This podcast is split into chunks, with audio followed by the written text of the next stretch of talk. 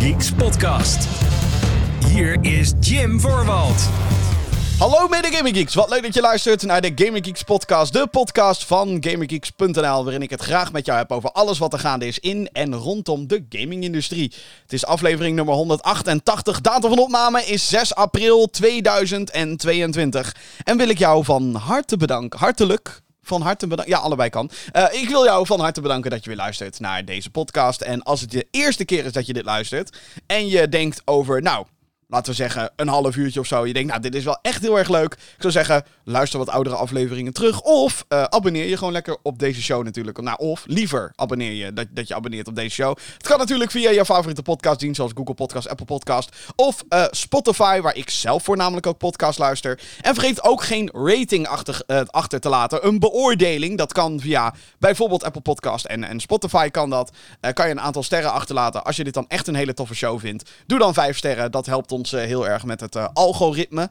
Uh, en hoe meer zielen, hoe meer vreugde altijd natuurlijk bij dit soort shows. Mocht je hier wat video bij willen hebben bij deze show, dat kan. YouTube.com slash GamerGeeksNL, dat is het YouTube kanaal van GamerGeeks, waarin ehm, ja, je nu mijn hoofd ziet. En zo nu en dan wat gameplay materiaal van, van de titels waar ik het over heb in zo'n show. dus extra luxe. Maar uh, ja, audio of video, het maakt niet uit hoe je erbij bent. Wat tof dat je er weer bij bent. Ik uh, zie ook um, best wel regelmatig, vooral in YouTube, uh, omdat dat natuurlijk de makkelijkste manier is om commentaar te geven op een show als deze zie ik wel eens comments voorbij komen van... Uh, bedankt dat je weer de podcast hebt gemaakt. En dat vind ik leuk. Dat vind ik leuk. Dat is, uh, dat, dat is een blijk van waardering die ik heel erg zelf ook waardeer. Ik, ik reageer daar zelden op, want ik heb zoiets van... Wat moet ik daartegen zeggen? Uh, ja, graag gedaan de hele tijd. Het klinkt ook weer zo arrogant van... ja, graag gedaan. Dan ben ik weer met een podcast. maar weet dat ik dat soort dingen ook zeker lees en dat ik het waardeer. Dus thanks daarvoor. Um, ja, dan is het belangrijk om wederom te gaan naar de Oekraïne-update. Want um, normaal, ja, nou, normaliter, ga ik altijd eerst een beetje praten over, um, uh, ja, over de dingen die ik heb meegemaakt en, en, en, en de playlist en et cetera, et cetera. Maar omdat er natuurlijk hele serieuze zaken in de wereld zijn en ik me ergens kan voorstellen dat je misschien juist zo'n podcast opzet om eventjes niet... met Oekraïne en, en de oorlog daarmee geconfronteerd te worden, doe ik altijd het nieuws wat te maken heeft met gaming en met Oekraïne. Doe ik altijd aan het begin van de show. Dus bij deze. Uh, Wargaming heeft deze week bekendgemaakt dat ze zich terug gaan trekken uit Rusland. Uh, dit is best wel een uh, opvallend ding, omdat nou, Wargaming is een uitgever. Ook natuurlijk wel heel erg luguber nu, de naam Wargaming. Maar goed, whatever. Um, wisten, zij veel. Twintig jaar geleden of zo, toen Wargaming werd opgericht. Maar um, het, is, het, is een, het is een uh, uitgever die voornamelijk bekend staat om World of Tanks en World of Warships.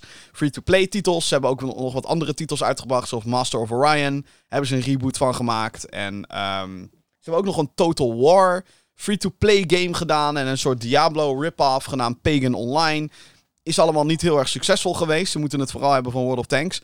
Maar World of Tanks is dus voornamelijk heel erg populair in Rusland. En um, nou, het bedrijf werd ook opgericht in Wit-Rusland. De, de CEO is Wit-Russisch. De andere eigenaar van Wargaming is Wit-Russisch. Zijn twee broers overigens. Um, dus ja, het is best wel een uh, opvallend statement, vind ik zelf dan. En eentje die uh, denk ik ook goed is dat Wargaming zich dus terugtrekt uit Rusland. Ze gaan alle operaties, gaan zij vanuit Wargaming gaan zij staken. De studio in Minsk die gaat gesloten worden. Um, betekent dit dat World of Tanks en World of Warships niet meer speelbaar zijn in Rusland? Nou, dat dus ook niet. Want zij gaan, of zij hebben het al gedaan. De servers van World of Tanks en World of Warships in Rusland is dus overgehemeld naar een bedrijf genaamd Lesta Studios. Dat was een ontwikkelstudio die van Wargaming was. Die hebben ze ooit overgekocht. Dat schijnt nu allemaal onafhankelijk van elkaar te zijn. Um, dus ja, het is echt gewoon alsof Wargaming heeft gezegd: We getting the fuck out. Want uh, fuck dit, zeg maar. Um, wat, wat, wat dat betreft uh, goed is. Uh, het laat duidelijk zien: wij zijn tegen de oorlog als. Um, voornamelijk Russisch en wit-Russisch bedrijf. Ehm, dus dat wordt denk ik vanuit eh, eh, de, de andere kant wordt dat gewaardeerd. Ehm, eerder moest ook al de creative director, of een creative director van Wargaming, moest al vertrekken bij het bedrijf. Want die had op Facebook toen iets gezegd van ik steun de oorlog in Oekraïne, of althans, ik steun de invasie van Rusland. Dat werd niet echt gewaardeerd, dus toen eh, moest hij weg bij het bedrijf. En nu gaat het bedrijf ook zelf volledig weg uit Rusland en Oekraïne. Dus, of uh, Oekraïne, nou ja, ook hoop ik dat, dat ze daar weggaan voor de veiligheid van hun medewerkers. Maar uh, weg uit uh, Rusland en Wit-Rusland. Dat is wat ik wil zeggen. Dus ik vind het een opvallende. ik heb in het verleden heel veel te maken gehad met wargaming. En ik moet zeggen dat voor het merendeel van de mensen die ik daar heb gesproken... Ik heb ook een aantal keer met de CEO gezeten en met andere medewerkers die dan uit allerlei hoeken van Europa trouwens komen. Het is niet dat alsof ze allemaal uit Rusland komen, maar, of Wit-Rusland. Maar um, ik heb altijd hele plezierige ervaringen gehad met wargaming. Ondanks, en dat moet ik er ook gewoon heel eerlijk bij zeggen, en dat weten ze daar ook, dat mijn interesse bij World of Tanks en World of Warships is niet echt heel hoog. Maar goed, uh, Wargaming, wederom een gamingbedrijf die weggaat uit Rusland. En ook eentje die sterk geaffilieerd was, is met Rusland. Waar ik wel een beetje twijfels bij heb, is hoe het nou zit met World of Tanks, die nog steeds actief is in Rusland. Um, Wargaming zegt zelf in een statement van hey, um, dit gaat ons heel veel geld kosten. Want hey, hè, wij doen de directe business niet meer. Maar je gaat me niet vertellen dat Wargaming er niet toch nog een beetje inkomsten van krijgt. krijgt. Het is een beetje. Ze doen er een beetje vaag over, in alle eerlijkheid. En ik snap ook wel dat ze niet alle winstmarges en zo willen delen met de hele wereld. Maar ja, het zou toch wel fijn zijn. Overigens heeft Wargaming ook al volgens mij een miljoen dollar of zo uh, gedoneerd aan uh, het Oekraïense Rode Kruis. Dus uh, dat is dan weer een beetje goodwill vanuit hun kant. Goed, um, tot zover de Oekraïne-update. Dan is het misschien ook nog wel leuk om eventjes wat huishoudelijke mededelingen te doen. Um, er is een video, er staat een video online, nou, uiteraard, op youtube.com slash. Weer een aantal video's. ik heb bijvoorbeeld een aantal big box PC games heb ik uitgepakt. Ik ben in contact geweest met, een, met, met Kelvin. Kelvin doet uh, PR bij Koch Media in, uh, in Nederland, bij Vertigo 6.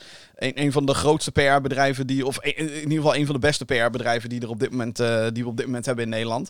En die, die bood ineens op Twitter een, een aantal big box PC-games aan. Van ik dacht, holy shit, dit wil ik hebben. En ik heb als een of andere fanboy heb ik die dingen uit zitten pakken toen ik het binnenkreeg. dus daar is een hele uitgebreide video, staat daarvan online op Gaming Geeks. En ik ben onlangs naar het Indie Showcase event geweest in Amsterdam. Dat was dus, nou ja, zegt het al een beetje. Een showcase van indie games. Uh, allemaal in Nederland. Nederlandse ontwikkelaars. Ik heb daar onder andere de nieuwe We Were Here kunnen spelen. We Were Here Forever. Heb ik heel veel zin in. 10 mei komt hij uit. Co-op puzzle game. En uh, daar komt binnenkort ook een video van. Dat was eigenlijk de huishoudelijke mededeling. Wanneer die video er is. Uh, dat zie je dus vanzelf als je abonneert op youtube.com slash gamergeeksnl. Dus ga dat vooral checken. Zo. De playlist. Wat heb ik allemaal gespeeld? Nou, um, is wel interessant. Vorige week, of vorige aflevering van de podcast, had ik het over Fortnite. Fortnite is um, volgens mij in de ogen van heel veel mensen weer een beetje terug. En uh, ik, ik ben al sinds december ben ik weer een beetje verzot op Fortnite. En zoals heel veel spelers heb ik me vaak geïrriteerd aan het bouwen in de game. En ik snap het, is een van de core features. Ik vind dat je daar een soort van omheen kan werken.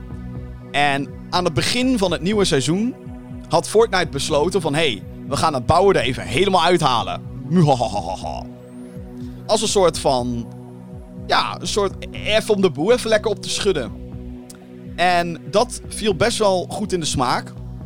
Waardoor uh, heel veel mensen uh, besloten om de game weer te gaan spelen. En nu heeft Epic Games besloten om voortaan bouwen weer toe te laten. Dus er is gewoon een de klassieke Fortnite mode is er weer. Maar de no-build mode is er ook nog steeds. Dus je kan gewoon kiezen wat je wil spelen. Wil je zeg maar dat bouwen of wil je niet bouwen? Het, uh, ja, kies maar als je gaat spelen. En dat vind ik een positieve ontwikkeling. Ik denk dat Fortnite hierdoor echt wel weer een boost krijgt. Slash heeft gekregen. Maar goed, is er dan nog een andere game die ik eh, heb zitten spelen waar ik het even met je over moet hebben? Jazeker, jazeker, jazeker. De game in kwestie heet Nightmare Reaper. Dit is een spel die... ehm, nou, die, die, die, die, daar heb ik... God, hoeveel uur heb ik er al in zi- zitten? Volgens mij al echt meer dan 15. Eh, het is een eh, indie first-person shooter. Ja, ja, het is weer een indie game die Jim gespeeld heeft. En dit is eentje... het is wel een beetje... ehm, nou, la- la- laat ik even het scenario omschrijven. Dus je speelt in Nightmare Reaper als een, als een patiënt in een, in, een, in een ziekenhuis, psychiatrisch ziekenhuis. Het is niet echt heel erg duidelijk wat er nou met jouw karakter aan de hand is. En elke keer als je gaat slapen, kom je dus in een nachtmerriewereld. En daar zijn allerlei monsters die jij kapot kan knallen met allerlei gekke wapens. En ehm, nou, eh, na elk level, als je klaar bent, word je weer wakker in je, in je kleine ziekenhuiskamertje. En dan moet je weer gaan liggen voor het volgende level. Klinkt best wel recht toe recht aan natuurlijk. Nightmare Reaper heeft een paar eh plot twists. Of nou, plot twist. Een paar twists als het gaat om, eh, om gameplay. Ehm, en dat is namelijk dat het een soort van roguelike is. En roguelike is dan een genre met allerlei willekeurige elementen. eh, layouts van levels zijn vaak anders. De items die je krijgt zijn vaak anders. En dat geldt voor Nightmare Reaper ook. Dus elke keer als je een level start, is deze randomly generated. Natuurlijk wel met een aantal kamerlayouts en zo, die je, die je op een gegeven moment wel gaat herkennen. Maar ehm, ja, het, het is randomly generated. Maar ook de wapens die je vindt zijn randomly generated. En kunnen een aantal stats hebben van... hé, hey, deze heeft extra knockback. En deze heeft een ander projectiel dan wat er normaal de shotgun zou, kunnen komen. En deze heeft eh, eh, extra ice damage. En deze heeft fire damage. En deze kan, kan dit soort dingen doen. Deze heeft meer stun chance. Deze heeft kans om nog meer treasure te laten vallen. Dus, dus dat, soort, dat soort stats eh, kunnen er allemaal op zitten. En eigenlijk ga je gewoon lekker van level naar level naar level. Maar er is wel enigszins eh, een manier om een beetje een beeld voor jezelf te creëren. Zo kan je na elk level kan je één wapen kan je weer eh, eh, meenemen naar het volgende level. En ehm, soms kan je die ook upgraden door, ja, door de manier van willekeurige events. En ehm, zo kan je ook allerlei permanente upgrades unlocken, zoals extra health. En hey, je kan nu een hoger level wapen meenemen naar elk level. En eh, extra treasure waarde die je kan vinden. Extra gun value die je kan vinden. En zo zijn er talloze upgrades, waardoor de game een soort van lineair pad heeft. Al zij het met roguelike elementen dus. De stijl van de game is pixelachtig. Dus als je niet van pixelachtige graphics houdt, dan... eh, nou, kan je deze eigenlijk net zo goed skippen. maar eh, ehm, ja, mocht je daar wel van houden en een beetje van het old school first-person shooter gevoel, dat is wel wat deze game heeft hoor. Het heeft wel echt een beetje die, die 90s vibe als het gaat natuurlijk ook om de graphics, maar ook om de gameplay en hoe hard alles aanvoelt en hoe de, de, de vijanden uiteen spatten van bloed. Eh, daar kan ik wel van genieten als iemand die eh, vooral vroeger veel van die, van die gekke 90s shooters heeft gespeeld. Ehm, vooral de roguelike ele- elementen komen best wel leuk naar voren. Eh, vooral omdat elke keer als je, dus een, als je dus afgaat in een level... By the way, als je doodgaat... In de meeste roguelike games is het dan zo dat je dan opnieuw moet beginnen met je gehele run, als het ware. Eh, maar in Nightmare Reaper is het zo dat je dan alleen het level opnieuw moet starten. Eh, maar ja, dat level wordt wederom randomly generated. Dus je weet, ja, je, je weet niet echt wat je te wachten staat, behalve elementen en, en bepaalde vijanden die bij de wereld horen waar je zit. Dus, dus, dus op die manier kan je. Er is wel iets van regelmaat in. Maar je kan alsnog op elk moment verrast worden. En dat vind ik wel tof. Ik vind het wel tof dat er. ehm, wat dat betreft een soort aparte structuur ontstaat. Tussen compleet. Oh, dit is randomized shit. En het is RNG of je wel of niet kan winnen. Ehm, nee, soms is het ook gewoon goed gebruik maken van de situatie waarin je terechtkomt. En soms natuurlijk ook hopen. Er zit RNG in, random number generator. Oh, hopen dat je een beter wapen krijgt. Ehm, ja, dat soort dingen eigenlijk. Ik vind het eh, heel erg leuk. Al zei het wel dat ik moet zeggen dat eh, de performance nogal wat te wensen overlaat. Zeker als er heel veel shit in je scherm gebeurt. Ik bedoel, het kan makkelijk zijn dat er 35 vijanden tegelijkertijd in, een beeld, in het beeld zitten. En dat je dan een power-up hebt waardoor je, waardoor je dubbele wapens hebt. En als je dan dubbel keer met je rocket launcher gaat knallen en alles ontploft tegelijkertijd. Dan kan de game soms wel iets zo hebben van oei. Die framerate van 120, dat, dat, hou ik, dat blijf ik niet volhouden op deze manier. En dat is misschien iets wat ze nog wel moeten, ehm, verbeteren in updates. De game is een aantal jaar in early access geweest. En dit is zo'n spel die ik dan heel stiekem zo'n beetje in de gaten hou. En dan kijken, hmm, is er een update? Oh ja, er is een update. Maar onlangs, hij is nu dus in volledige release. En als je een beetje bent van Doom en van, van ja, een beetje old school voelende shooters. En je vindt roguelike, denk je, nou, dat lijkt me wel leuk. Dan is Nightmare Reaper wel een aanrader. Ik... Um, denk dat ik hier wel een, een video-review over ga maken. Maar ik moet echt heel erg oppassen met het maken van dat soort beloftes. Zeker in deze podcast. Want voor je het weet, um, kom ik er weer niet aan toe. Uh, zeker omdat ik nu ook bezig ben met een Dying Light 2 review. En ik ben bezig met, met Ghostwire Tokyo ben ik nog aan het uitspelen. En, en uh, veel te veel. veel ik, ik, leg anders veel te veel uh, hooi op mijn vork. En dat moet ik niet doen. Maar vanuit uh, deze podcast in ieder geval, Nightmare Reaper. Ik zou zeggen, ben je dus fan van het eerder genoemde? Ga dat zeker een keertje checken. En check anders even een trailer. En, en er zijn al andere YouTube-video's natuurlijk uh, over te vinden al. Dus Nightmare Reaper, let's go. Zometeen in de Gamer Geeks podcast. Ja, gaan we naar de meat van de show. Want is het einde van E3. Is dat er? Hmm. Klassieke franchises die keren terug. Meer dan eentje, kan ik je vertellen. En Grand Theft Auto is uit op nog meer geld. Ik ga ook de mailbox in natuurlijk, podcast.gaminggeeks.nl. Mocht jij een vraag hebben voor deze show, laat het dan vooral weten. Alle inquiries zijn welkom via podcast.gamergeeks.nl. Nieuws. Dan gaan we naar het belangrijkste nieuws van deze week. En dit was dus nieuws die, I kid you not, vorige week, op het moment van opnemen, nam ik uh, podcast nummer 187 nam ik op. En. Weet je, ik dacht prima. Het PlayStation Plus nieuws was er toen met de nieuwe tiers en zo. Daar is trouwens nog helemaal geen update over. En ik dacht prima, dit is tof. Ik ben, de, ik ben die podcast aan het uploaden. Op YouTube, op de podcastdiensten. Je, je kent het wel. En toen kwam er een filmpje online van Nintendo. En toen dacht ik al: fuck. fuck. Mijn timing was absolute shit. Maar goed, ik kan het er nu over hebben, dus. Who cares? Um, via social media heeft Nintendo dus aangekondigd. Met regisseur van The Legend of Zelda, Eiji Onuma. Ze hebben laten weten dat het vervolg op The Legend of Zelda Breath of the Wild is uitgesteld naar de lente van 2023. Voorheen was het de bedoeling dat de game eind dit jaar had moeten verschijnen na heel wat vertraging. Maar ook dat lijkt dus niet te lukken. In 2017 verscheen Breath of the Wild als cross-gen titel voor Wii U en Nintendo Switch. Sinds het succes van deze titel is de interne studio van Nintendo bezig met het vervolg, die dus nog geen naam heeft, behalve dan uh, de sequel to The Legend of Zelda Breath of the Wild. De nieuwe game gaat uitbreiden ten opzichte van zijn voorganger, met eilanden in de lucht en nieuwe gameplay elementen, maar zal ook een groot deel van de oude open wereld meenemen. Ja, dus The Legend of Zelda sequel ding 2023. Ik zag um, techjournalist Bastiaan Vroegop zag ik een, uh, een interessante tweet plaatsen. Uh, een tweet waar ik het 100% mee eens ben. Hij zei namelijk van, hey, weet je, of de ontwikkeling nou wel of niet vertraagd is, even, even dat in het midden gelaten. Maar het zou zomaar kunnen zijn dat de timing hiervan is zodat Nintendo deze nieuwe game kan releasen samen met de nieuwe Switch. Of dat dan de Switch Pro wordt, of de, de, de opvolger van de Switch, whatever. Um, dat. Dat is de timing die ze hier kiezen. En toen ik dat las, toen dacht ik. Ja. Ja.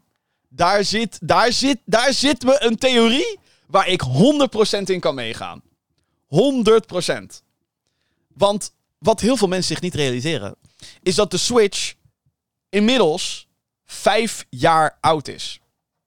De originele Switch dan natuurlijk. Hè. Je hebt nog een OLED en een light versie gehad. Maar qua hardware, wat er in de Switch zit, vijf jaar oud. The Legend of Zelda Breath of the Wild is al vijf jaar uit.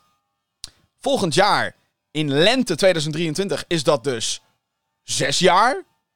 En om na zes jaar een nieuw Nintendo systeem uit te brengen, is helemaal geen gekke gedachte. De Wii kwam vier, vijf jaar na de GameCube. Even afhankelijk van welke release timing je pakt. Maar laten we even snel zijn en zeggen vier jaar. De Wii U kwam zes jaar na de Wii. En de Wii was een groot succes. De Switch is ook een groot succes. Hmm. Hmm. Ik, zie, ik zie het ze zo doen. The Legend of Zelda Breath of the Wild sequel. Hoppakee. De, cross-gen met de Switch en de Super Switch. Of whatever the fuck ze dat ding gaan noemen. Want ik mag toch hopen, ik denk, dat Nintendo, althans, ja, en misschien is dit helemaal niet des Nintendo's om dit te doen natuurlijk. Maar um, ik mag toch hopen dat de nieuwe Nintendo console, handheld, hybride, dat dat het weer gaat zijn. Dus dat het gewoon, het wordt eigenlijk gewoon een krachtigere Switch. Dat is wat ik gewoon zou willen. Dat is wat ik zou willen. En de concurrentie ligt er, hè, want inmiddels is er een Steam Deck. En tuurlijk, Steam Deck is niet hetzelfde als een Nintendo-platform, maar hè, er ligt concurrentie op de loer. We zijn inmiddels een aantal jaren verder met technologie. Let's go, Nintendo. Let's do it. En ik denk niet dat we gekke shit moeten verwachten dan van de nieuwe Switch. Hè, mensen roepen dan een 4K Switch. No fucking way. Oké, 1440p op dokt, zeg maar, op je televisie. Eh, dat zie, ik dan weer, dat zie ik dan wel weer gebeuren, zeg maar. We moeten de verwachtingen enigszins temperen als het gaat om Nintendo hardware qua kracht. Het wordt geen PlayStation 5 handheld. Het wordt een PlayStation 4 handheld met, wat ik al zei, 1440p mogelijkheden. Misschien op, uh, op je televisie. Uh, zodat je toch een beetje dat 4K gevoel kan kweken. Zonder dat het echt 4K is. Want dat was eigenlijk ook al met de PlayStation 4 Pro. En voor een groot deel op de Xbox One X was dat ook al het geval. Kijk jongens, we zijn 4K. De meeste games draaien niet op 4K. Bitches. Op PlayStation 5 is dat trouwens ook nog niet. Altijd, meestal niet het geval. Dat games op daadwerkelijk 4K draaien. Zeker niet als je een hogere framerate wil. Maar goed, dit is misschien allemaal iets te technisch. Maar ik ga dus helemaal mee met het idee dat Nintendo volgend jaar wel eens met een nieuwe Switch zou komen. En als je nu net een Switch hebt gehaald en je denkt: nee, wat moet ik nu? Kan ik dan straks geen games meer spelen? Ik denk dat ze heel erg veel cross-gen gaan doen. Is ook een reden waarom Mario Kart 8 Deluxe ook nog nieuwe, nieuwe banen krijgt en zo. Tot eind 2023. Je kan je Switch games waarschijnlijk, hoop ik, Nintendo. Um, gewoon op de nieuwe, uh, de nieuwe console kan je die gewoon draaien. En dan zijn er waarschijnlijk games met enhancements voor het nieuwe Nintendo-platform. En je krijgt natuurlijk uiteindelijk exclusive games voor het nieuwe Nintendo-platform. Um, een beetje eigenlijk wat we nu hebben met de situatie PS5, PS4. Er zijn heel veel games die voor beide te spelen zijn. En cross-gen en shit. Maar dan op PS5 krijg je mooiere, shinier graphics. En dan uiteindelijk komen er games uit die alleen voor PlayStation 5 zijn. Is dat een beetje logisch, denk ik? Ik denk het wel. En um, ik ben eigenlijk vooral heel erg benieuwd naar deze game. Want. Ik bedoel. En ik weet dat ik deze woorden waarschijnlijk moet gaan inslikken ooit. Maar dat maakt niet uit. Um, hoe fucking lang doen jullie over een fucking Breath of the Wild vervolg? Ik bedoel, de basis ligt er dan toch voor een groot deel al? Een groot deel van de wereld ligt er toch al? Waarom duurt dat zo tering lang? Zeker als die Helemaal als die enkel voor Switch is. Als er echt geen nieuwe Nintendo Switch volgend jaar uitkomt. En dan heb ik het niet over een OLED of een Lite. Ik heb het over dingen. Intern moeten er nieuwe chips in zitten, laat ik het zo zeggen. Um, waarom duurt dit zo fucking lang? like, wat de... En ik weet dat er een pandemie is. I get it. Weet je wel? Ik snap het volledig. Maar ik ben oprecht bang hoe gameontwikkeling zich ontwikkelt. het lijkt wel, en, en, en, en het is heel lastig te beoordelen, nogmaals, dankzij COVID. Maar het lijkt erop alsof het ontwikkelen van games misschien wel te moeilijk wordt. En dat is natuurlijk, dat zegt nu iemand die totaal, totaal geen flauw benul heeft van hoe games te ontwikkelen. Wil ik ook niet. Ligt totaal niet in mijn ambitie. Maar, oh wel, ik zou wel een keer een project willen leiden, denk ik. Als, als, als zeg maar creative director of zo. Maar ja, dan moet je waarschijnlijk ook wel wat qua programmering iets kunnen doen, denk ik. Kunnen. Iets kunnen kunnen. Anyway, um, hetzelfde met Horizon Forbidden West. En daar heb ik dus mijn, mijn, mijn statements die ik, die ik vroeger heb gemaakt in de podcast, heb ik ook al eerder gezegd die neem ik een beetje terug. Van hoe de fuck hebben ze hier vijf jaar over gedaan? What the fuck? Maar als je dan Horizon Forbidden West speelt, voornamelijk op PS5, dan denk ik wel, oeh, ja, dit is wel. dit heeft veel werk gekost. En tuurlijk, ze hebben wat animaties opnieuw gebruikt. En de, weet je, waarom, waarom zou je dat opnieuw maken als het niet nodig is? Maar ja, dit is wel is heel ambitieus allemaal wat er gebeurt. En heel vet. En, en groots in, in de Horizon game in ieder geval. Ehm, maar ja, weet je, dan... eh, eh, Dat heeft vijf jaar geduurd. Vijf jaar voor een... En ik noem Horizon Forbidden West absoluut niet slecht. Alles behalve zelfs. Ik ben ook nog niet heel ver met die game, in alle eerlijkheid. Maar... ehm, Horizon Forbidden West is een best wel recht toe recht aan sequel. Als in, hè, we pakken wat tof was aan de eerste, Zero Dawn, en we verbeteren dat. En we maken het mooier en we maken het groter. Weet je, eigenlijk gewoon wat je van een vervolg zou verwachten. Dat is Horizon Forbidden West in de notendop. Tot nu toe. Nogmaals, ik ben niet heel ver met die game, maar tot nu toe vind ik dat dat is wat Horizon Forbidden West is. En dat is goed. En dat hoort ook gewoon. We moeten ook gewoon wel eens gewoon een sequel hebben waarvan we denken... hey, wat tof. Het is gewoon groter. En. Maar als dat vijf jaar duurt... tering. Ja, dat, dat is wel heftig, vind ik dat. En dan nu ook met The Legend of Zelda, Breath of the Wild. Het is gewoon zes jaar. Zes jaar doen ze erover om een Zelda-game te maken. En het, het, het is zeker niet de eerste keer dat ze zes jaar hebben gedaan om een Zelda-game te maken. Want hoe lang deden ze wel niet over, eh, over Breath of the Wild zelf? Volgens mij hebben ze daar ook... hm, nou, zeker vijf jaar over gedaan. Zeker vijf jaar. Maar ja, voor als je zeg maar de basis wil creëren die Breath of the Wild is, dan snap ik dat ook wel. Maar ja, weet je, en, en, ik, en ik snap dat we, we willen ambitieuzer, we willen groter. En ook ik ben groot voorstander met jongens, we moeten vooruit. We moeten niet achteruit qua, qua gaming, we moeten vooruit. Zeker als je gaat beweren, oh, dit is de nieuwe grote game. Maar ergens begin ik nu toch wel te denken van, oh fuck, duurt het allemaal niet te lang? Is het allemaal. Kunnen we dit nog wel verwachten van, van videogame studio's? En, en wanneer komt dan ook op het moment dat die studio's en die uitgevers ook gewoon een keertje eerlijk over gaan zijn? Dat ze zeggen: jongens, het, eh, het maken van games wordt steeds gecompliceerder. Ehm, alles gaat gewoon een stuk langer duren. gewoon. Weet je, en, en ik vind het niet erg om, om langer te wachten op een game per se. Ehm, en dat geldt trouwens ook voor deze Zelda-game hoor. Ik, ik, kan klagen over, godsamme, weer uitgesteld. Jeetje, Mina, het is al drie jaar, drie jaar geleden sinds dat die game onthuld is. What the fuck. Maar liever uitstellen en dat, het dan, dat er uiteindelijk een hele vette game uitkomt... dan dat je het gaat haasten en dat het shit is. Wat natuurlijk ook niet des Nintendo's is om dat te doen. Toch? Ik bedoel, de, de, de, meeste, de meeste van hun games die uitkomen... Zeker als ze door interne Nintendo Studios gemaakt zijn, zijn vaak polished. Eh, er kunnen bugs in zitten, sure, maar niet, niet cyberpunk level bugs. Dat is ook wel een heel extreem voorbeeld meteen, maar... Dus whatever, stel maar uit. Wij wachten wel. En da- daarnaast moet ik zeggen dat Nintendo, eh, de Nintendo Switch, dit jaar best een heel sterk jaar heeft. Tot dusver dan. Ik bedoel, ze hebben eh, Pokémon Legends Arceus. Er komt een nieuwe Pokémon game aan. Scarlet Violet in, in november. Kirby's, eh, god hoe heet de Forgotten Land. World, Land. Vergeten wereld.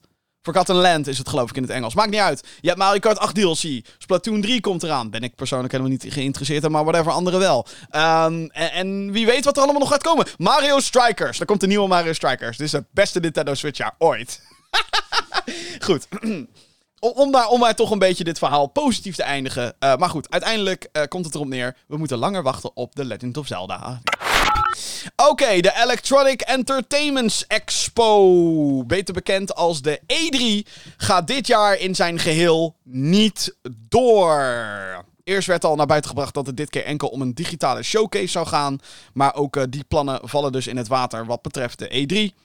De E3 stond voorheen bekend als de grootste en belangrijkste gamingbeurs van elk jaar. Of eigenlijk gewoon de place to be eigenlijk. Ehm, de LA Convention Center is voor het merendeel de locatie geweest van het evenement. Voor de meeste jaren dus. De afgelopen paar jaar nam de relevantie van E3 al af door het afhaken van grote partijen zoals EA, PlayStation en Activision Blizzard.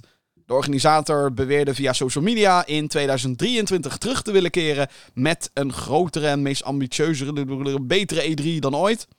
Ondertussen kondigde Jeff Keighley subtiel aan dat zijn Summer Game Fest terugkeert in juni met ook een openingsshow. Dus, de E3 is fucked. Ehm, dit is iets wat al vaker geroepen is online door andere mensen. En ook hier ga ik in mee. Ehm, ik denk dat dit het einde is voor de Electronic Entertainment Expo. Ik denk oprecht dat dit het einde is van E3. Als ze niet eens. En, en de iedereen vraagt zich dan af: hoe kan je nou een digitale. Hoe kan je nou een digitaal event cancelen? Weet je, waarom? Dan is mijn wedervraag, en waarschijnlijk ook meteen de reden waarom het niet doorgaat. Ehm, waarom zou je als partij meedoen met een digitale E3? Like for real. En, ik, ik, en ik weet niet wat verder daaraan de voorwaarden zijn of wat voor PR dat oplevert. Het, sterker nog, lijkt me dat je dan de ISE, de organisator, uh, moet gaan betalen om mee te kunnen doen aan E3. Ook digitaal. En dan, ik bedoel, dan helemaal. Dan vraag je je natuurlijk als, als, als bijvoorbeeld een Nintendo af. Waarom zouden wij dat doen als we zelf gewoon een Nintendo Direct kunnen uitzenden? Wat we eigenlijk altijd al deden, maar we waren dan ook op de, hè, op de E3 showfloor waren we aanwezig. Om Wat? Weet je al, wat de... Waarom zou je daar meedoen? Plus dat de, de, de organisator, organisatoren van E3, nogmaals, de afgelopen paar jaar niet echt de beste stappen hebben gezet. Ze wilden van de E3 veel meer een, een influencer en publiekelijk event maken. Nou, is een publiekelijk event kan tof zijn. Alleen die bestond al en dat heette Gamescom. En PAX heb je in Amerika. Meerdere edities van PAX, by the way. Um, dat zijn publieke events. En de E3 was voorheen echt voor de industrie. En de pers ging daar dan vooral yo, yo, yo, yo, yo, dit zijn de games die je moet spelen. Weet je wel, dat was de beleving. Dat was vet en zo. Um, en, en, en daarnaast zijn er ook nog eens duizenden gegevens gelekt van journalisten die aanwezig waren bij de laatste fysieke E3 en dat was in 2019. Um, ehm, bedrijven hebben gewoon geen trek meer in E3. Ik denk dat de organisator heeft heel veel verkeerde stappen gezet. En ik denk dat het uh, overduidelijk is dat het uh, einde verhaal lijkt te zijn.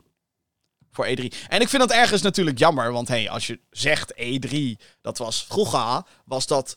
Ik, ik, ik ben nooit naar E3 geweest. Ik heb inmiddels iets van. Hoeveel, hoe vaak ben ik naar Gamescom geweest achter elkaar? Nou ja, in ieder geval totdat het niet meer kon, dankzij COVID natuurlijk. Maar geen, gewoon E3 ben ik nooit geweest. En dat was toch altijd wel. Het was de place to be. Het was het hoogtepunt. Als je gaming coverage deed, dan moest je ooit een keer bij E3 zijn geweest. En dat vind ik dan wel weer jammer. Eh, ook een beetje hashtag how can I make this about me. Maar ik, eh, nogmaals, ik denk niet dat E3 volgend jaar terugkomt. Ze zeggen van ja, dat willen we gaan doen. Maar of het ze gaat lukken is een tweede. Um, ik zie het niet gebeuren. En dat betekent dus dat ik nooit naar E3 ben geweest. Nooit niet. Never, never, nooit niet, nee. En dat, ergens vind ik dat jammer. Maar goed, Gamescom komt er weer aan. Daar heb ik ook wel weer zin in, jongens. Uh, Gameforce komt naar Nederland en België. En natuurlijk, dat is geen... Oh wel, Gamescom begint wel steeds meer een E3-kaliber te krijgen. Het, het, nadeel natuurlijk van Gamescom is dat het in augustus is, wat best wel dicht tegen het najaar ligt al. Maar goed, dat is juist de ideale, ideale timing om je najaarstitels te promoten. Het is alleen geen ideale timing om najaarstitels aan te kondigen. En dat is een beetje het ding. maar goed, uh, die, die uh, Summer Game Fest van Jeff Keighley gaat dus wel gewoon door. Lekkere sneaky timing ook van deze man. En uh, ik denk dat daar, zeg maar, niet zozeer dat Summer Game Fest aan zich een digitaal event is. Maar Jeff Keighley heeft dan zo'n zo'n lijstje met showcases. En ik denk dat er in juni echt het een en ander gaat gebeuren. Ik denk dat Nintendo gewoon met een uitgebreide direct komt. Ik denk dat Ubisoft met hun uh, Ubisoft Play Hoe heten hun dingen ook alweer? Ubiplay? Uplay? Ubisoft Presents. Ik heb geen idee hoe het heet, maar whatever. Zij komen waarschijnlijk weer met een showcase. En ehm, nou, dan kunnen we in ieder geval iets van hype genereren met z'n allen. Lijkt me leuk, maar ehm, de E3 gaat dus wederom niet door. Oh. Even wat, eh, wat leukers dan. Ehm, een eh, nieuwe Nederlandse game heb ik eh, voor je. Althans, is nog niet uit, maar eh, een aankondiging. Nederlandse studio KO Interactive heeft hun nieuwe game dus aangekondigd. De titel in kwestie is Deliver Us Mars en is het vervolg op het in 2018 verschenen Deliver Us the Moon. Het is een puzzle-adventure game eh, met het verkennen van een vreemde ruimte, vreemde ruimtes, vreemde planeten in dit geval, als middelpunt. De nieuwe game wordt gepubliceerd door het Britse Frontier Foundry. PlayStation 5 en Xbox Series X versies van Deliver Us the Moon, die komen er binnenkort ook aan op 19 mei. Deliver Us Mars, de nieuwe game, heeft nog geen release datum en komt naar PlayStation 4, PlayStation 5, Xbox One, Xbox Series S/X en PC op de Epic Game Store en Steam. Ja. Ehm ik ben best wel. eh, ik, ik heb Deliver Us the Moon dus nog niet gespeeld. Oh jee, Jim, schaam je. Hoe durf je? Snota benen van Nederlandse makelaarij. Godsamme, waar, waar is je Hollandse hart? Geen idee. Maar eh, ehm, ik, heb, ik heb nog niet gespeeld. Ik ben er gewoon nog niet aan toegekomen. Ehm, maar ik vind het wel heel erg vet om eh, ja, gewoon toch te zien dat ons kleine kikkerlandje wederom eh, het internet enigszins op zijn kop weet te zetten met, met een game. Hè, ik bedoel, er is meer in Nederland dan alleen maar Guerrilla Games van Horizon. Ehm we hebben ook Keoken van Deliver Us the Moon. En dus ook Deliver Us Mars. En de eerste trailer, ik moet wel zeggen, is best veelbelovend. Het ziet er wel heel erg... Het is een korte trailer. Het is eigenlijk alleen maar om, om aan te kondigen van... hé, er komt een nieuwe Deliver Us game aan. Maar alsnog, het zag er vet uit. Althans, de sfeer was, was tof. Dus ik ben, ehm, ik ben best benieuwd. En ik moet echt een keertje maar eens aan Deliver Us the Moon gaan beginnen, denk ik. Ja. Dan... Och, och, och, och, och, och. Dit, eh, dit is een onderwerp die eh, eigenlijk al wat ouder is. Maar ik dacht toch, voor deze show, dacht ik, ik moet het er wel een keertje over hebben natuurlijk. Een keertje. Rockstar heeft een nieuwe abonnementsdienst aangekondigd die geheel draait om Grand Theft Auto Online. De multiplayer stand van Grand Theft Auto 5. Natuurlijk. U, u wel bekend, denk ik. De dienst heet GTA Plus en het kost 6 euro per maand. Hiervoor krijgt een speler maandelijks 500.000 in-game dollars, die je dan daar kan uitgeven aan appartementjes en, en, en aan wagens en aan auto's, weet ik wat allemaal. En een verzameling aan skins en in-game voertuigen. Dus maandelijks krijg je een nieuw pakketje, zeg maar. Eh, gek genoeg is deze dienst niet beschikbaar voor alle versies van de game. GTA Plus kan alleen maar gehaald worden als je op de PlayStation 5 of Xbox Series S/X speelt. Dus de zogeheten next-gen ports van de game. Waarom de Xbox One, PlayStation 4 en PC-versies niet inbegrepen zijn, dat is ehm, niet echt duidelijk gemaakt. Op het internet is fel gereageerd op het lanceren van deze dienst. Vele gamers noemen het een wanhopige cash grab. GTA Plus is niet het enige abonnement. Oh, zo, dat. GTA Plus is niet het enige abonnement die draait omtrent één game. Zo is er Fortnite Crew van Fortnite en Fallout First voor Fallout 76. Jim, wat vind jij van eh, GTA Plus? Het is belachelijk, hè? Ehm, ik vind het idee van een abonnementsdienst voor GTA Online niet verkeerd, eigenlijk. Als je ervan uitgaat dat hè, mensen nog heel veel GTA Online spelen. GTA 5 aan zich is de best verkochte game aller tijden. I kid you not. Ehm, dus dat die abonnementsdienst er is, dat snap ik. Is het zijn geld waard? Ja, daar speel ik dan persoonlijk niet genoeg GTA Online voor. Ik speel het helemaal niet. Ehm, het is heel lang geleden sinds dat ik het gespeeld heb. Maar ik, ik kan dus niet beoordelen of, of hè, de, de, skins en de voertuigen en zo in kwestie... of dat 6 euro per maand waard is. I don't know. Ik heb echt geen idee. Ehm, dus, dus daar kan ik niet echt over oordelen. En, da- en daarom vind ik het idee van een abonnementsdienst vind ik helemaal niet gek. Twee dingen. Ehm, waarom nu pas? Waarom pas in 2022? Dat is het gedeelte wat ik niet echt snap. Dit hadden ze vijf jaar geleden moeten doen. Dit hadden ze, nou ja, vier jaar, drie. Gewoon, waarom nu pas? En dat is, en daarom snap ik wel dat het wanhopig overkomt. Zo van, oh, eh, fuck it, eh, push that button maar van de abonnementsdienst. Let's go. Terwijl, ja, what the fuck? Het is zo raar. Zo raar dat het nu pas een ding is. En het andere vreemde, obviously, is waarom alleen voor PlayStation 5 en, en Xbox Series X? De versies van de game die de minste mensen hebben. Ik bedoel, als Fortnite Crew en Fallout First ook op PS4 en Xbox. Wat de fuck is de technische limitatie? Er is geen technische limitatie. En waarom sluit je PC-gamers uit? Kijk, dat je, de, dat je de dienst niet lanceert voor de Xbox 360 en de PlayStation 3 versies van de game. I get it. Sterker nog, is GTA Online daar niet gesloten inmiddels?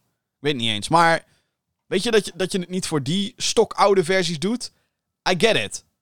Maar voor PS4, Xbox One en PC? What the fuck? Waarom... Ga, ga anders eens een keertje aan de crossplay, jongens. Ga anders echt een keertje iets doen voor je spelers. In plaats van een, een, een veel te late abonnementsdienst introduceren. Die op, op twee platforms van de fucking zes. Waar GTA 5 op beschikbaar is. Zeg ik dat goed? 6? PS3, Xbox 360, PC, PS4, Xbox One, PS5, Xbox 7. 7 platforms. 5 als je uh, de Xbox 360 en PlayStation 3 weghaalt. Wa waarom zou je dat doen? Dat is waar ik eigenlijk de grootste argwaan bij trek. Zo van. Hè?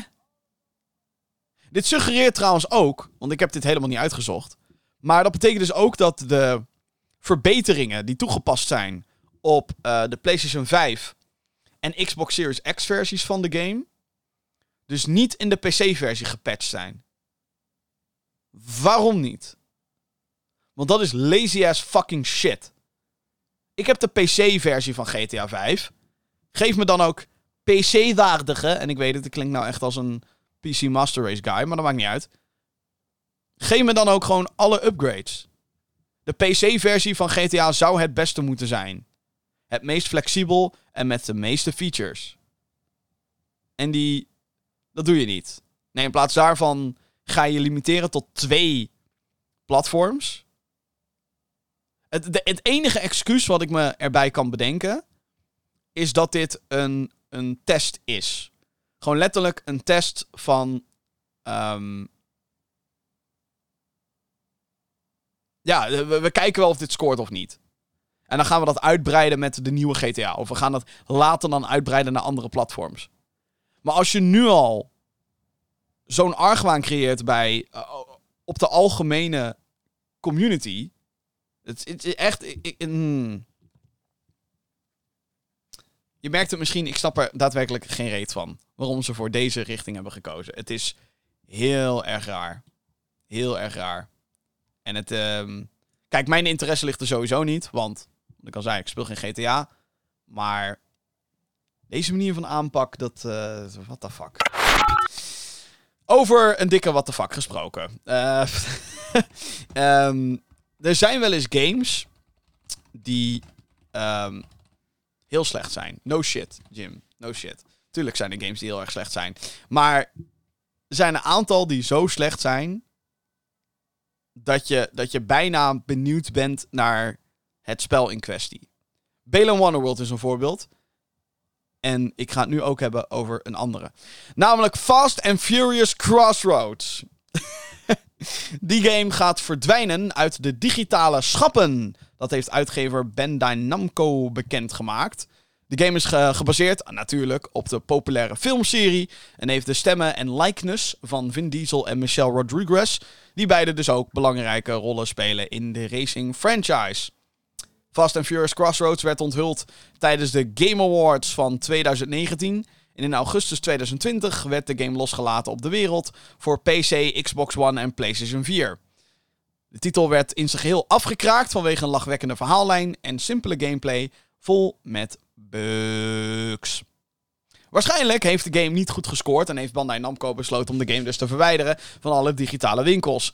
Vanaf 29 april, schrijft u dat maar op, is Fast and, eh, zo, is Fast and Furious Crossroads dus verdwenen van de PlayStation Store, de Microsoft Store, de Xbox Store en Steam. Mogelijk kan dit ook natuurlijk ook te maken hebben met licentiekosten die de uitgever niet langer bereid is om te betalen. Want ik kan me zo voorstellen dat de filmmaatschappij zegt: Oh, je wil deze game langer blijven verkopen? Betaal maar. En nou goed, aangezien deze game waarschijnlijk meer geld gekost heeft dan dat het heeft opgeleverd, want het ziet er niet uit. ja, snap ik heel goed dat ze zeggen: Doei, weg ermee. Natuurlijk kan je de game nog wel gewoon spelen als je hem eh, al hebt, digitaal of op disc op PlayStation 4 en eh, Xbox One. Ehm, maar goed, ja, straks eh, niet meer te krijgen. Dus. Althans, niet meer digitaal te krijgen, te kopen. Ja, ehm, het, het is trouwens niet de eerste keer dat dit dus gebeurt. Want ehm, je kan je misschien herinneren dat er vroeger heel veel Spider-Man games waren. En die kan je nou ook gewoon niet meer krijgen. Ook niet op Steam, waar ze vroeger op te koop waren. Omdat daar ook licenties aan verbonden zitten met Marvel en Spider-Man en bla bla bla bla. Dus dat eh, moet ook allemaal vernieuwd worden. Er moeten afspraken over gemaakt worden. En het kost allemaal geld. En daar hebben we geen zin in. Dus dan eh, verdwijnen ze gewoon van digitale winkels. Wat ik aan de ene kant ook wel weer schadelijk vind voor ehm, het behoud van videogames. En tuurlijk, weinig mensen gaan Fast and Furious Crossroads missen. Maar eh, alsnog. Alsnog, alsnog, alsnog. Alsnog. Ik moet toch wel een, klein beetje weer terugdenken aan de aankondiging van deze game. En ik ga, het, ik ga het nu ook even ter plekke opzoeken. Dit had ik even moeten voorbereiden, sorry. Maar de aankondiging van Fast and Furious Crossroads op de Game Awards was hilarisch. Het waren twee acteurs. Even kijken hoor. eh, Game Awards. Twee acteurs die echt gewoon deden alsof. ehm, van oh ja, nee, wij zijn ook gamers, jongens. Even, even kijken of ik het. 18 years, man. Kijk. From a little a little article in a newspaper to a movie to a video game. It's pretty cool. Pretty cool. I'd like to now introduce a surprise guest and also one of my uh, friends for life. Vin Diesel. Komt Vin Diesel op. Op de stage van de Game Awards. Maar let even op wat er, wat er nu komen gaat, want dit is fucking hilarisch. Ze knuffelen. Alsof dit totaal niet gerepeteerd is.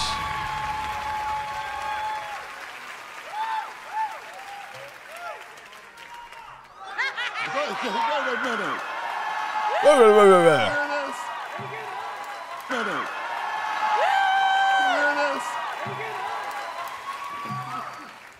not tempt me.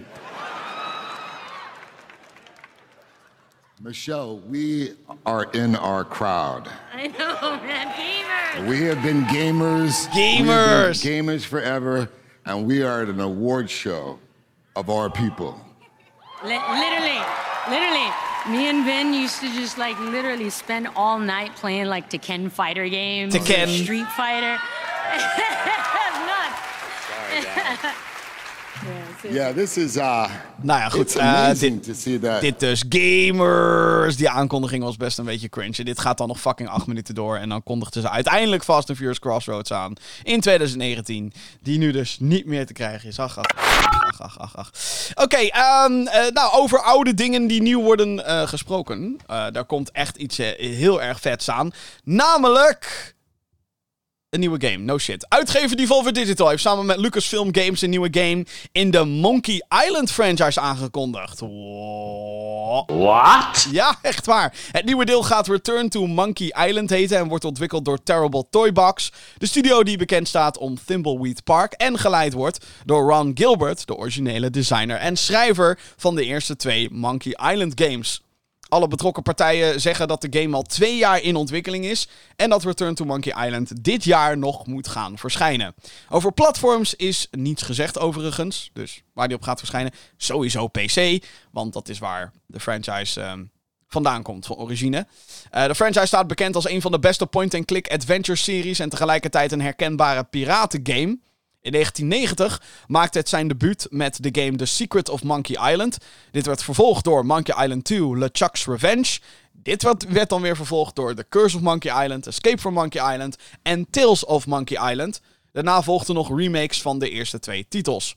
Return to Monkey Island zal de eerste release worden in de franchise sinds 12 jaar. Er is nog geen gameplay, maar aangezien de originele designer erbij betrokken is, kunnen we ervan uitgaan uh, dat het een klassieke point-and-click adventure game wordt. Met uh, hopelijk dan wel een moderne jasje. Dus ja, dit was uh, een soort van grote nostalgia. Oh my god, what the fuck? Uh, nieuwe Monkey Island over het gehele internet. Um, iemand die in de jaren 90 veel gegamed heeft, moet ik dus ook zeggen. Echt waar. ik heb nooit een Monkey Island game gespeeld. Ja, ik weet het. Het is schandalig. Het kan echt niet. Maar um, ja, nee, het is echt waar. Ik kan er verder ook. Ja, sorry. Ik kan er niks van maken. Um, maar uh, ik zag op Twitter in ieder geval wel heel veel nostalgia voorbij komen. Over, oh mijn god, een nieuwe Monkey Island. Wat? Dus dat is heel erg vet. Wat dat betreft vind ik het heel erg tof. En ik vind dat Monkey Island een van de beste theme songs ooit heeft. Dat ken ik dan weer wel. De game niet gespeeld, maar de theme song is fantastisch. Um, dus dit is heel erg vet. Ik vind het ook heel erg leuk dat Devolver Digital erbij betrokken is. Zij zijn ook eigenlijk de perfecte uitgever voor zoiets. hey, we brengen een klassieke franchise terug naar tyfus lang geleden. Terug naar de oude glorie van Monkey Island. Uh, heel benieuwd. Ik vraag me eigenlijk ook af in hoeverre zijn de remakes trouwens nog te krijgen. De, volgens mij heten ze de special editions van 1 en 2. Uh, even kijken. Als ik nu gewoon naar Steam ga en ik tik in Monkey Island. Ja hoor, Monkey Island Collection is er dan. Ja, de special edition, zo heten de remakes. Ja. De vier Monkey Islands staan gewoon nog steeds op Steam. En die zijn bij elkaar te krijgen voor 21 euro. Dus moet ik me daar een keertje in gaan storten. Ik, uh, als er ooit tijd voor komt, jongens, dan uh, lijkt me dat wel een keertje geinig. Ja, het, het zijn dus echt van die ouderwetse point-and-click adventure games. En um, vaak hadden die adventure games wel als grote nadeel dat je in soort van het hoofd van de ontwikkelaar moest gaan zitten. En dat daardoor sommige oplossingen voor puzzels heel vreemd over konden komen. Ik weet niet of dat het geval is met uh, Monkey Island, overigens. Maar ik kan me zo voorstellen dat dat wel van toepassing kan zijn. Maar goed, Monkey Island keer terug. En nog wel dit fucking jaar.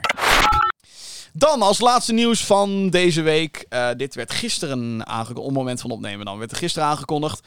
Tijdens een State of Unreal presentatie werd de ontwikkeling van een nieuwe Tomb Raider game bevestigd door studio Crystal Dynamics. De presentatie zelf, State of Unreal dus, die ging vooral over de mogelijkheden van Unreal Engine 5. Een toolset waarmee games gemaakt kunnen worden. Vorige week werd bijvoorbeeld ook al bekendgemaakt dat CD Projekt Red de nieuwe Witcher saga gaat ontwikkelen met deze engine. De nieuwe Tomb Raider gaat dus ook gebruik maken van Unreal Engine 5, maar verder weten we nog helemaal niets van de nieuwe game. De Tomb Raider franchise zelf begon in 1996 op de Sega Saturn, PlayStation en PC. De eerste game scoorde enorm, goed, wat mede kwam door hoofdpersonage Lara Croft, die als een van de eerste digitale sekssymbolen gezien werd. De franchise bleef nog jarenlang populair. In 2001 verscheen de eerste verfilming met Angelina Jolie in de hoofdrol. Uiteindelijk was de rek eruit en nam de kwaliteit en de verkoopcijfers van de serie die namen af. In 2013 kreeg het een reboot onder het huidige Crystal Dynamics. Twee jaar later verscheen Rise of the Tomb Raider, die daarna weer op werd gevolgd door Shadow of the Tomb Raider. Die game werd voor het grotendeel uh, ontwikkeld door uh, Montreal. Crystal Dynamics ging ondertussen weer aan de slag met Marvel's Avengers. Een game die ondanks de gigantische franchise en IP die eraan verbonden is, um, nou ja, beneden alle verwachting scoorde. Het was wel. was best heftig eigenlijk. Nog steeds. Nog steeds vind ik het heftig hoe ze dat hebben verkloot. Uh, sindsdien zijn ze een partnership aangegaan met Xbox Game Studios en uh, The Initiative om mee te werken aan de Perfect Dark reboot. En daar komt dus nu de nieuwe Tomb Raider game bij. Of deze game een vervolg is op de eerder genoemde trilogie of wederom een herstart is, dat is niet bekendgemaakt. Oké, um, dus lang verhaal heel kort. Er komt een nieuwe Tomb Raider en dat is eigenlijk het enige wat we weten. Ja, en het wordt ontwikkeld op Unreal Engine 5. Joepie. Dus het kan een hele mooie game gaan worden. Ja, ja. Um, ik ben hier voorzichtig enthousiast over. En, uh, of nou, enthousiast over. De, ik heb letterlijk nog niks gezien. Dat is natuurlijk het grote probleem hier. Um, en ik vind het ergens wel vreemd dat ze dan zo'n aankondiging doen van... Kijk, wij maken een nieuwe Tomb Raider en dat doen we op Unreal Engine 5. Maar vervolgens laat je letterlijk niks zien. Helemaal niks.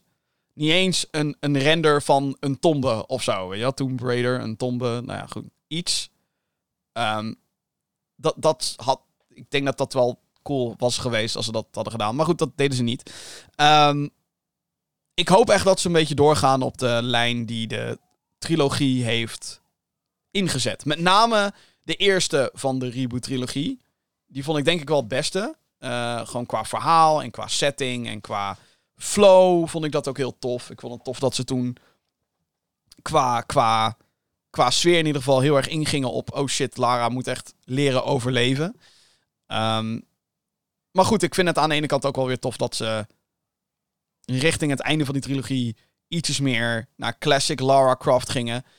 En aan zich kunnen ze gewoon doorgaan met, um, met, met de huidige serie. Ik hoop dan ook echt dat dat gaat gebeuren.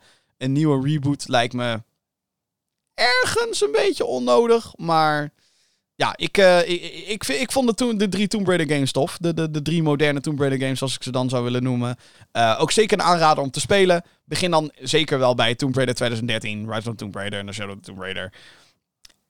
Dat je een toffe tijd tegemoet gaat. Ik denk het van wel. Sterker nog, het zou me niks verbazen als ze de trilogie nog een keertje gaan uh, re-releasen op PlayStation 5 en Xbox Series X. Van kijk, is enhanced met 4K en... Nou, raytracing weet ik niet. Misschien wel, misschien niet, maar whatever. Da daar, daar kunnen ze natuurlijk vol mee losgaan met een nieuwe Tomb Raider. Dus ik hoop dat het weer een beetje à la Uncharted wordt. En dat we op die voet door kunnen gaan met, uh, met Lara Croft. En met Tomb Raider dus. Maar aangezien we dus nog niks hebben gezien... Ze hadden niet eens een tombe om te laten zien. Ze zijn ook nog eens bezig met Perfect Dark. Daar bij Crystal Dynamics. Uh, deze game ga je voorlopig nog niet zien. Het is niet een game waarvan je denk ik kan zeggen... Oh, volgend jaar komt hij eraan hoor. Dit is 2025. Denk ik. Ben ik dan heel erg... Is dat heel erg traag? Is het nog drie jaar? Hm. Nee. Klinkt eigenlijk best logisch. Al zeg ik het zelf. Heb jij een vraag voor de show? Mail naar podcast.gamergeeks.nl dat was ook meteen het nieuws van deze week. En dan ga ik uh, uiteraard even naar uh, een kijkje nemen in de mailbox. Uh, als je een vraag hebt voor de show, kom, kom, vooral lekker door. Podcast.gaminggeeks.nl dus. ik heb een mailtje gekregen. Die zegt het volgende. Beste Jim en eventuele medegeek. Nou, deze week dus niet. afgelopen jaar heb ik vrijwel alle grote PlayStation exclusives op mijn PS4 gespeeld. De niet-exclusive games speel ik echter liever op mijn PC. Dus mijn vraag aan jou: speel je liever op je Beast PC of je PlayStation 5? En hoe beslis je of je een multiplatform game op je PC of PS5 gaat spelen? Met vriendelijke groet van Roan. Dit is een ontzettend goede vraag, Roan. Um, ja, ik heb uh, even voor de context: ik heb een Nintendo Switch, ik heb een PlayStation 5, ik heb een PC. Een Beast PC inderdaad, met een RTX 3090, een AMD 5950X en 64 GB DDR4 RAM geheugen.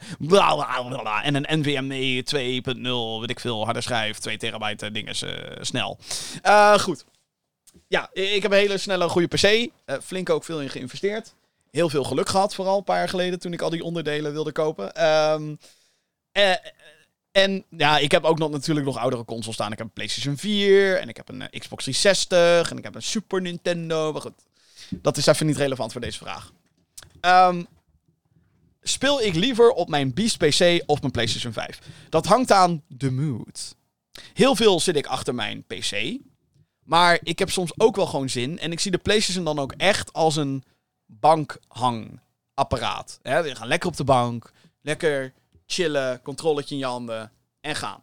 Zeg natuurlijk niet dat het altijd dat ik altijd heel erg laid back mijn games aan het spelen ben op de PlayStation. Sterker nog, met een Demon Souls of zo is dat niet totaal niet van toepassing. Um, maar ja, dus het hangt aan de mood. Maar ik spendeer wel over het algemeen meer tijd uh, achter mijn PC. Als het gaat om videogames spelen. Dat komt natuurlijk ook een beetje door smaak. Ik speel graag first-person shooters. Nou, als je ergens first-person shooters om moet spelen, dan is dat natuurlijk op een muis en toetsenbord. En dus op een PC. Tuurlijk, je zou in theorie ook een muis en toetsenbord kunnen aansluiten op een console. Maar Eh, ondersteunt de game dat? Vraagteken. Klopt het allemaal wel? Vraagteken. Whatever. Maakt niet uit. Eh, dus, dus daar. Hoe beslis ik of ik een multiplatform game op PC of PS5 ga spelen? Dat is een interessante. Want voor het merendeel zeg ik daar dus ook PC. Omdat ik daar betere performance uit kan halen. Mijn PC is sterker dan een PS5. Veel sterker dan een PS5. Ehm, ik kan daar in theorie, als de game goed geoptimaliseerd is, developers, ik kan daar meer uithalen. Uh, en het is voor mij, zeker als ik van plan ben om een game bijvoorbeeld te reviewen en zo, dan is toch op PC makkelijker. Want ik kan hem direct opnemen. Ik hoef dan geen opname te starten op mijn PS5 en dan dat dan weer over te hemelen naar USB-stick, om dat dan weer over te hemelen op PC. Gedoe, gedoe, gedoe. Um, en PS5 kan tot 1080p gameplay beeld zelf opnemen. Of ik moet de PlayStation 5 weer haken aan mijn Elgato streaming ding. Wat ik heb ook. Zit ook in mijn PC zo'n zo'n uh, doorlusapparaat dat ik HDMI dingen erop kan zetten. Dus dan kan ik PlayStation 5 in 4K zou ik kunnen streamen in theorie. Um, maar goed, dus, dus het is uh, meer... Het is relaxter om games op de PlayStation te spelen, I guess. Omdat je gewoon op de bank hangt en lekker met een controle in je handen. Um, maar het is minder relaxed om content te maken op PlayStation. Ja, technisch gezien maak ik de content op mijn PC natuurlijk. Maar um, multiplatform games die ik speel op PC of PS5. Kijk, meestal dus PC. Zeker als het gaat om iets met schieten. Dan ben ik toch echt wel van mijn muisje en mijn toetsenbordje. Uh, als het dan gaat om third-person actiegames dan wil ik daar nog wel eens tussen wisselen. Dus een goed voorbeeld is Elden Ring. Uh, en, mm, oké, Elden Ring is ook een, een, een twijfel, twijfelvoorbeeld. Want uh, normaliter zou ik zeggen, Elden Ring, PlayStation. Gewoon op de bank, lekker stressen. uh, een nieuwe wereld verkennen. Let's go. En je El Elden Ring op PlayStation? Sure. Alleen nu schijnt het zo te zijn dat Elden Ring op zowel PlayStation als PC nou niet echt ideale performance heeft. Sterker nog, op PlayStation 5 heeft het wat performance issues. Ik weet niet of ze dat inmiddels al gepatcht hebben, maar. Mm. Maar voor, voor third-person actiegames. Ik heb bijvoorbeeld ook Kena Bridge of Spirits heb ik op PlayStation 5. Terwijl die ook op PC beschikbaar is. Ja, uh, dat is dan net zo'n typisch spel van ik denk, oh ja, dat, dat past meer op PlayStation. Uh, Crash Bandicoot is ook een game die, die, die heb ik gekocht op PlayStation. Uh, terwijl ook op PC kan ik hem krijgen. En ik kan hem daar op hogere framerates en hogere resolutie. Maar het voelt voor mij als een PlayStation game. Het is een hele vage beredenering die ik heb. Maar sommige games voelen wat dat betreft meer thuis op de console. Wat mij betreft. Uh, fighting games. Ik, fighting games is voor mij echt PlayStation. Niet, niet, niet op PC. Terwijl ook op PC, je kan gewoon een DualSense controller. Kan je gewoon aansluiten op PC. En dan heb je dezelfde. Qua controls in ieder geval dezelfde ervaring. Dus wat dat betreft is het een beetje een. Uh, die keuze is echt een luxe probleem voor mij. Echt een compleet luxe probleem. Hashtag first world problems. Speel ik iets op PC of op PS5? Weet je wat? Ik zie wel. En soms dan. Um, Nogmaals, mijn voorkeur gaat meestal uit naar PC, omdat performance beter en, en, en weet je wat allemaal. Um, met uitzondering, uitzondering natuurlijk van de PlayStation exclusives, die alleen op PlayStation zijn. Voor nu. omdat PlayStation natuurlijk steeds vaker hun gamesport naar PC.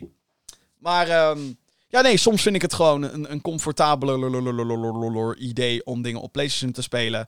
Um, soms zijn uh, recensiecodes ook alleen beschikbaar voor consoles en niet voor PC. Uh, waarom dat is geen idee, maar um, ja, dan hebben meerdere review outlets al een PC-code geëist en zijn er alleen nog maar PlayStation-codes over. En dat vind ik dan niet erg. Denk prima joh. Ik speel lekker op mijn PlayStation 5, maakt niet uit. Maakt niet uit.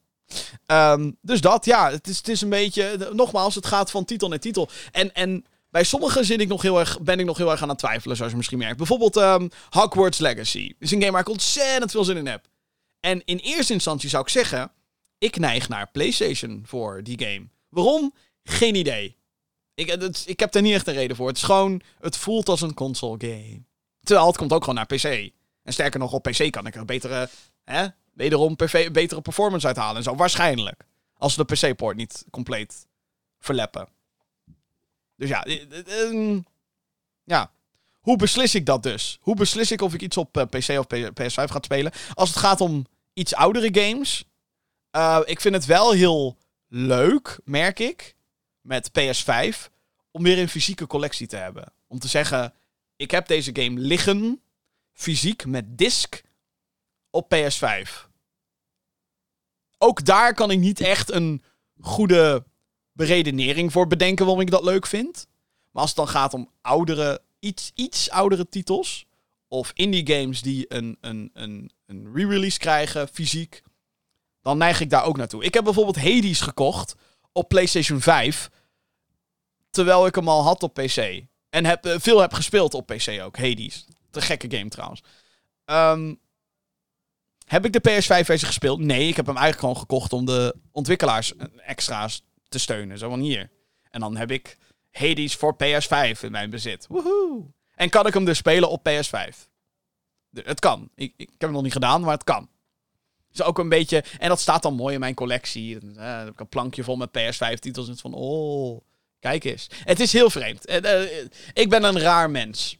Ik, ik, ik zeg het nou maar gewoon. Ik ben een raar mens. Maar goed, soms is dat ook wel leuk, denk ik. Eh, bedankt voor je mailtje, Rowan. Eh, nogmaals, als jij dus een... eh, nou ja, heb, heb je een vraag? Heb jij een vraag voor de show? Ja? Mail naar podcast.gamergeeks.nl En daarmee zijn we aan het einde gekomen van deze 188ste aflevering van de Gamer Geeks podcast. Ik wil je heel graag bedanken voor het luisteren. Vergeet natuurlijk niet te abonneren op deze show via jouw favoriete podcast app. Eh, check de videoversie via youtube.com slash gamergeeksnl. Ga vooral naar dat YouTube eh, kanaal. Abonneer je daarop, want ehm, er komen nog meer toffe video's aan. Eh, er staat ook een hele, hele, hele lange video van meer dan een uur. Waarin ik dus big box PC games uitpak en allerlei verhalen vertel over, over de games waar ik wat mee heb. En, en sommige games die wilde ik vroeger, maar. En verhalen over eh, games kopen in het buitenland in, de- in, in, in, in de late jaren negentig. En, en geschiedenis erachter. Nou goed, als je een beetje into echt gewoon compleet oud-geeken bent over videogames, ga die video checken. Eh, er staat ook nog een review van Shadow Warrior, staat er online. Ehm, genoeg dingen om te checken natuurlijk. Eh GamingGeeks.nl is er ook voor alles op één plek. Eh, bedankt voor het luisteren naar deze aflevering van de Gaming Geeks podcast. En heel graag tot een volgende keer.